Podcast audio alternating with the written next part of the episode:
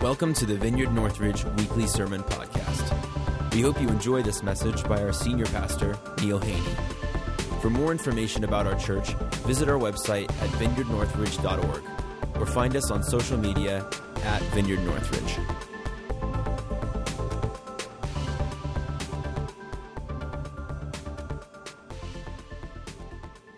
Uh, the title of our message today is The Good News About Good Friday.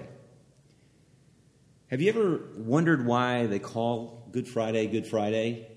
I mean, when you consider the events of Good Friday, it didn't seem like a very good day, especially for Jesus, the innocent Son of God who had come to earth to, to save us, to, to save human beings, to heal people, to deliver people, to raise people from the dead, to, to do all kinds of things that were uh, for our benefit. And then uh, the humans that were there at the time ended up putting him on the cross, crucifying him.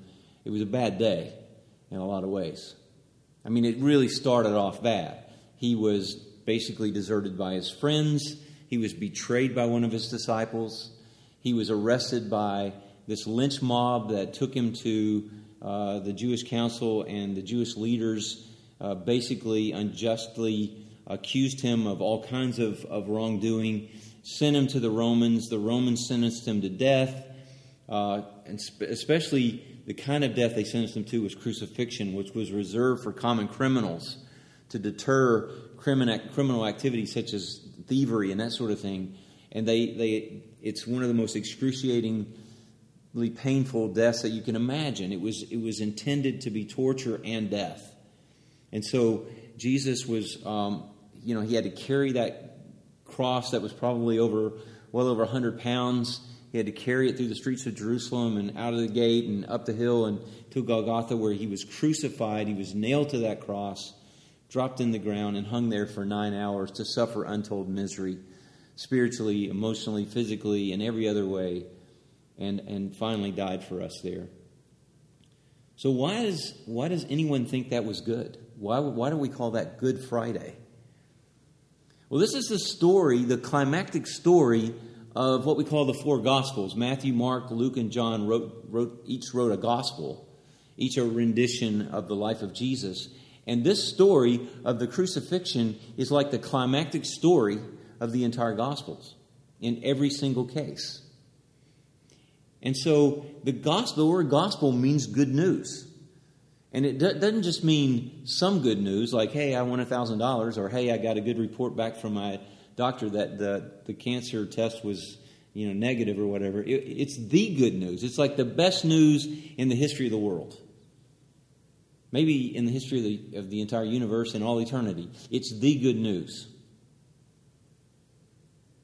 So, again, why Good Friday? Why is it called Good Friday? And why is it good news when it seems to be the worst news that you could ever hear that the innocent Son of God was put to death by the people he came to save? Well, in order to understand that, you kind of have to step back from the tree, the cross, to look at the, the forest, the big picture of things. Now, the gospel means good news, and I was with a friend of mine, Dennis Kozlov, who spoke a couple of weeks ago. And uh, we were just talking about uh, the Bible. We were talking about things God was teaching us, things we were learning about our identity, things that we're learning just from the Word, and, and just sharing. I mean, Dennis and I have these conversations. I love the fact that Dennis is a kind of a theologian, and, and I, I love talking about uh, you know the things from from the Bible and and and concept about God and about us and our relationship with God. And he kept using the phrase in that conversation, eternal gospel. And it, it really piqued my curiosity. It kind of went, went past me the first time, but, but I, am like, what do you mean by eternal gospel?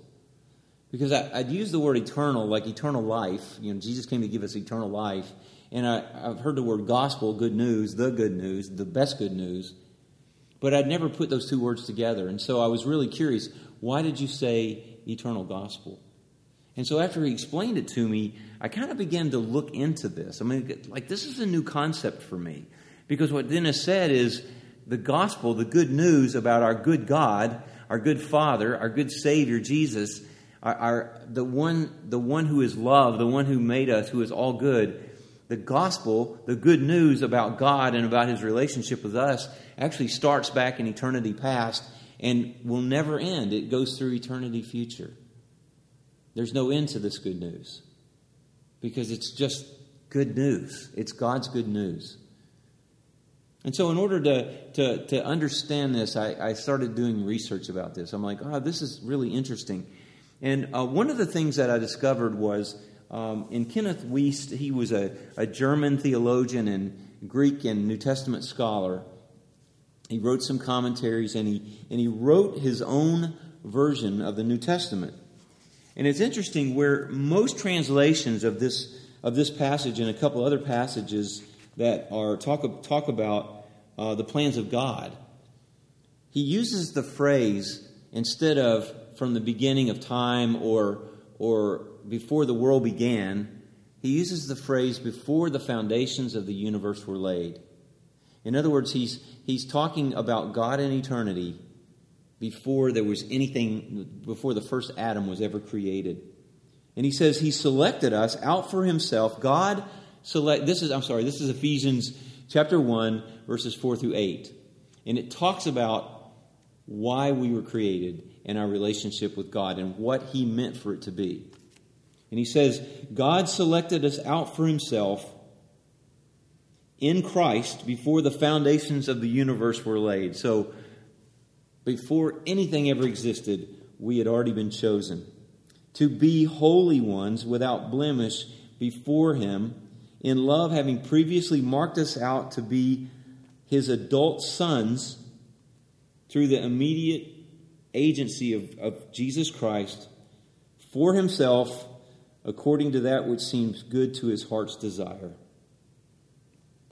And so, what, what Wuest is saying there, how he translates this, what Paul is saying in the way Wuest uh, translates it, is that before there was ever the first Adam that was created in, in the foundation of the universe, God already knew you and me. He had already determined that we'd be his children and that Jesus would redeem us back from our lostness.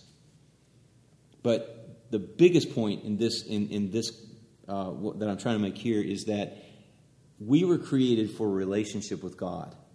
He's always wanted us, and He's always known of us. In other words, before so so a God that is eternal, eternal God, doesn't make time and space decisions. Every decision that God has ever made was made as long as He's existed. And so you and I have been in the heart of God to be sons of God. Firstborn sons of God is the way Wuest puts this. In other words, we were the you and I are sit at the at the highest order, each one of us, in God's household. The, in, in, in Hebrew culture, the oldest son got two thirds of the inheritance, and all the rest of the children got what was left over. So you and I are treated as firstborn sons. Isn't that awesome? And so each one of us is a firstborn son of God. Even the women uh, are firstborn sons, they're treated that way. That's just awesome. That's just amazing. And so before the universe was ever created, God in, in eternity already knew you and me. But then something bad happens. Something bad happened, and um, let me just read the rest of this. By his grace, he has freely bestowed upon us his grace in the beloved, in whom we have redemption through his blood, the putting away of our sins according to the wealth of his grace, which he has caused to superabound to us in the sphere of every wisdom and understanding. In other words, God really knew what he was doing when he sent Jesus to redeem us by dying for us. And that's what Good Friday is all about. So I want to talk a little bit about that Good Friday and what was accomplished. When God had created the entire universe, He had created every galaxy, clusters of galaxies. He created the Milky Way, He created the sun, He created the earth, and then He created the inhabitants of the earth, the, the, the animals, the fish, the birds, uh, everything that walked, flew, swam, crawled, He created all of that. And then he planted a garden in the, in the, in the middle uh, of the earth. He planted this garden called Eden, perfection. And he created, he didn't speak us into existence the way he did everything else. He formed us with his hands and breathed his own spirit into us through Adam, our, the first human being, our first father. And then from him came our first mother. And in these two human beings, he had created children in the image of himself. And his intention was for us to be his children through Adam and Eve and live eternally with him in participating in his divinity, having his spirit within us, and ruling over the earth the way he ruled over the universe. Incredible plan. But there was one problem. There was a prohibition. He says, in order for there to be love, we have to have a choice not to love. And so he gave us a choice. And he said, You can eat of any tree in the garden, you can eat anything you want to, vegetable wise, but just don't eat of this one tree. Because that fruit is forbidden, the, knowledge of, the tree of knowledge of good and evil. Don't eat of that fruit, for in the day you eat of it, you'll die. Well, Satan, the enemy, came into the garden, already an enemy of God, really upset that God had made creatures higher than him. And he tempted Adam and Eve to eat this forbidden fruit because he knew that when God said, In the day you eat of it, you'll die, he knew that God meant that. And so his desire was the destruction of the human race.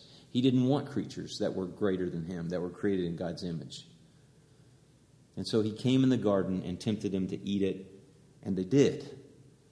And the moment they put that forbidden fruit inside their mouths and, and ingested it, they ingested sin into the human race. It became a spiritual cancer growing on the human race that ended up leading to death, ultimate death, separation from God for eternity. And so Satan thought that he had won. He thought that he had separated human beings from God for all eternity, and we would end up in the same place that he will end up ultimately. But God had a plan. In fact, he had a plan that started in eternity past for that. It says in, in 1 Peter 1 18 through 21, and then again in Revelation 3 thir- or 13, verse 8, that the Lamb of God, who is the Son of God, who came to earth as a sacrifice in human flesh to die in our place, to take all of our sin, and to die as a sacrifice for us so that we wouldn't have to die. That decision was made that Jesus would come and die on the cross for us in eternity past. In other words, he knew, God knew, the Father knew, the Son knew, the Spirit knew that, that if, if they went through the plan that they had in eternity to create us, we would fall because God knows the end from the beginning, and that ultimately Jesus would have to come, the innocent Son of God would have to come and die for us in order to redeem us and restore us back to the original plan for us. And he knew that, and he did it anyway. You know, something's worth only what someone else is willing to pay for it. I'm, I'm sure you had the experience of seeing a painting that looked like a second grader threw globs of finger paint on the canvas, and it sold for $2.5 million in auction uh, or it's hanging in some museum in, in Paris, and you look at it and you go, "What in the world is that?" But but some you know it's worth X number of million dollars because someone's willing to pay that price for it. Apparently, we have eternal value because the eternal Father was willing to sacrifice his eternal Son to buy us back from sin and death. And that tells us what our worth, that tells you what your worth is because he would have done it just for you. You know, I have a son. I have a son, and I wouldn't sacrifice his life for anyone I know. Now, if push came to shove and the Holy Spirit gave me the grace to do it, I might be able to go through it. But I can't imagine just willingly giving my son and his life and cause him to go through all that Jesus went through on Good Friday you know, just sacrificing my son willingly like that. That would be the hardest thing I could imagine. But, but that's how much you're worth to God. That's how much you and I are worth to redeem us and restore us back into that relationship. And so it says that in, in 1 Peter uh, 1 uh, 18 through 21 and Revelation 13 8, 8 that, that the Lamb was slain, that the price was paid before the foundations of the universe were laid. he had already decided to do this. You know, speaking of worth, I, I, there's a story I want to quickly tell about this missionary who had gone to Africa, to one of the African nations, to one of the, one of the tribal people who didn't know Christ, who were still worshiping uh, animals and, and you know false gods.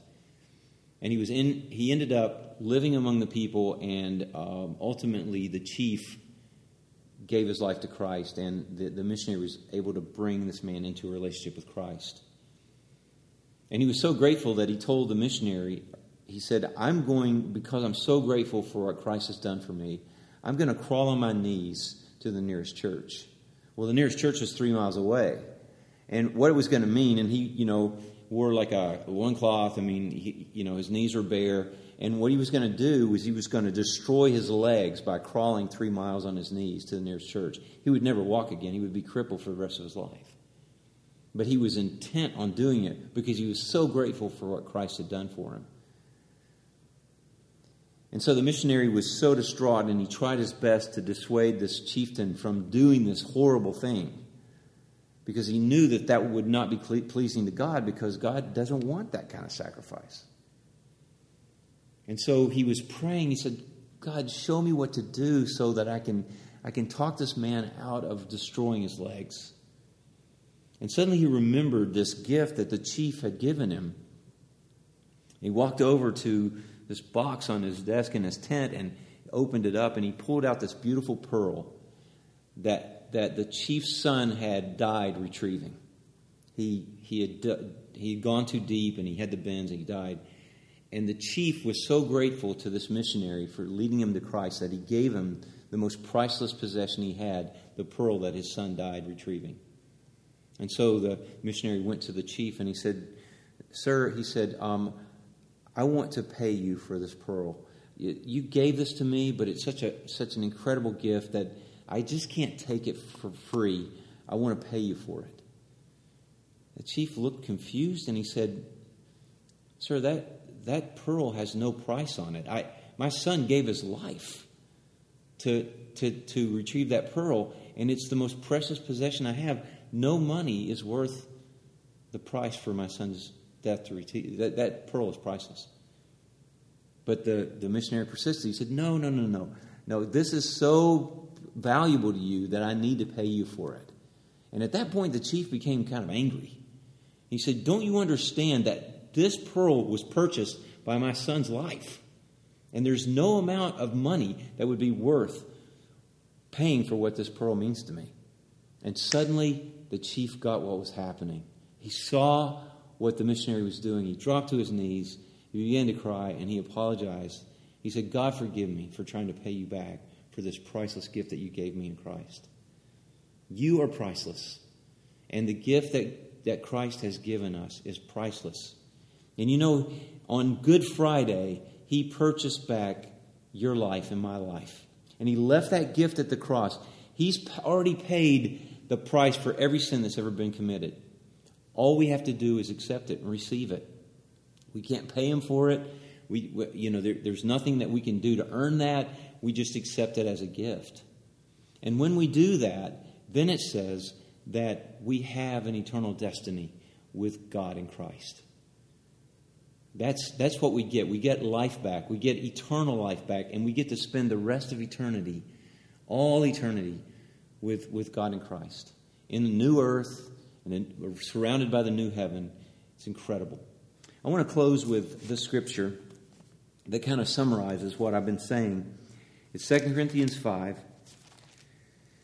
beginning with verse 14. For Christ's, loves, Christ's love compels us because we are convinced that one died for all. Jesus has died for all of us, and therefore all died. In, when he hung on the, Christ, the cross, he was the last Adam wrapping us up in himself and taking us to the cross. And we died with him. He just didn't die for our sins, we died with him on the cross. And he died for all, that those who live should no longer live for themselves, but for him who died for them and who was raised again. Therefore, if anyone is in Christ, he is a new creation. The old is gone, the new has come. In other words, we're now cut off from the old Adam line with all the sin and death, and we've been placed in the new Adam line with resurrection life. All this is from God who reconciled us to himself through Christ and gave us the ministry of reconciliation. God was in Christ, reconciling the world to himself, not counting men's sins against them. We are therefore Christ's ambassadors, as though Christ were making his appeal through us. And so we're to say to other people, once we receive Christ, uh, we implore you on Christ's behalf, be reconciled to God. Jesus has removed the barrier of sin between us and God. All we have to do is come back to God through him, through believing in him and accepting him as Lord and Savior. God made him, Jesus, who knew no sin, to be sin for us, that in him we might become the righteousness of God. In the New Testament, those who belong to Christ are no longer called sinners. Never in the New Testament is a Christian referred to as a sinner. We are new creations. We are in the resurrected Christ. We have his life, his innocence, his righteousness. That is now ours because of what he's done for us. You may not have received the gift that he gave us on Good Friday. By the way, it, it's called Good Friday because what Jesus did for us was good. And he did it because he knew it was good. It was good to him. The suffering was terrible, but the cause was good. It was Good Friday. And when he finally drew that last breath, he said, It is finished. I have accomplished, Father, what we set out to do in eternity, and that was to redeem humankind and bring them back to us. But, we, but he doesn't force that. He leaves the gift at the cross. And if you want to receive that gift, would you just pray that prayer with me, this prayer with me? Lord Jesus Christ, thank you for dying for me. Thank you for removing my sin. Thank you for inviting me back into a relationship with you and the Father through your Spirit. Come into my heart. Be my Lord and my Savior. And fill me with your Spirit. If you pray that prayer, just say, Jesus, thank you for forgiving my sins. Thank you for coming into my heart. Thanking, thank you for giving me your spirit of life. And right now, I just pray for everyone listening that you would have an incredible weekend beginning right now.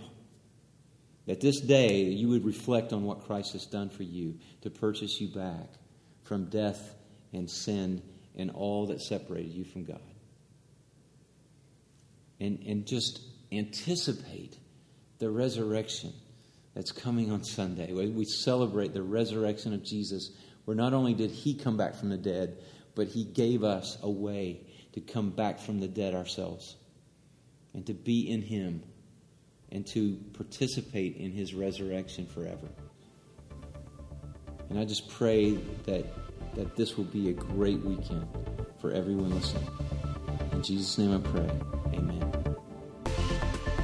Thanks for listening. We hope you enjoyed this message. For more information about our church, visit vineyardnorthridge.org or find us on social media at Vineyard Northridge.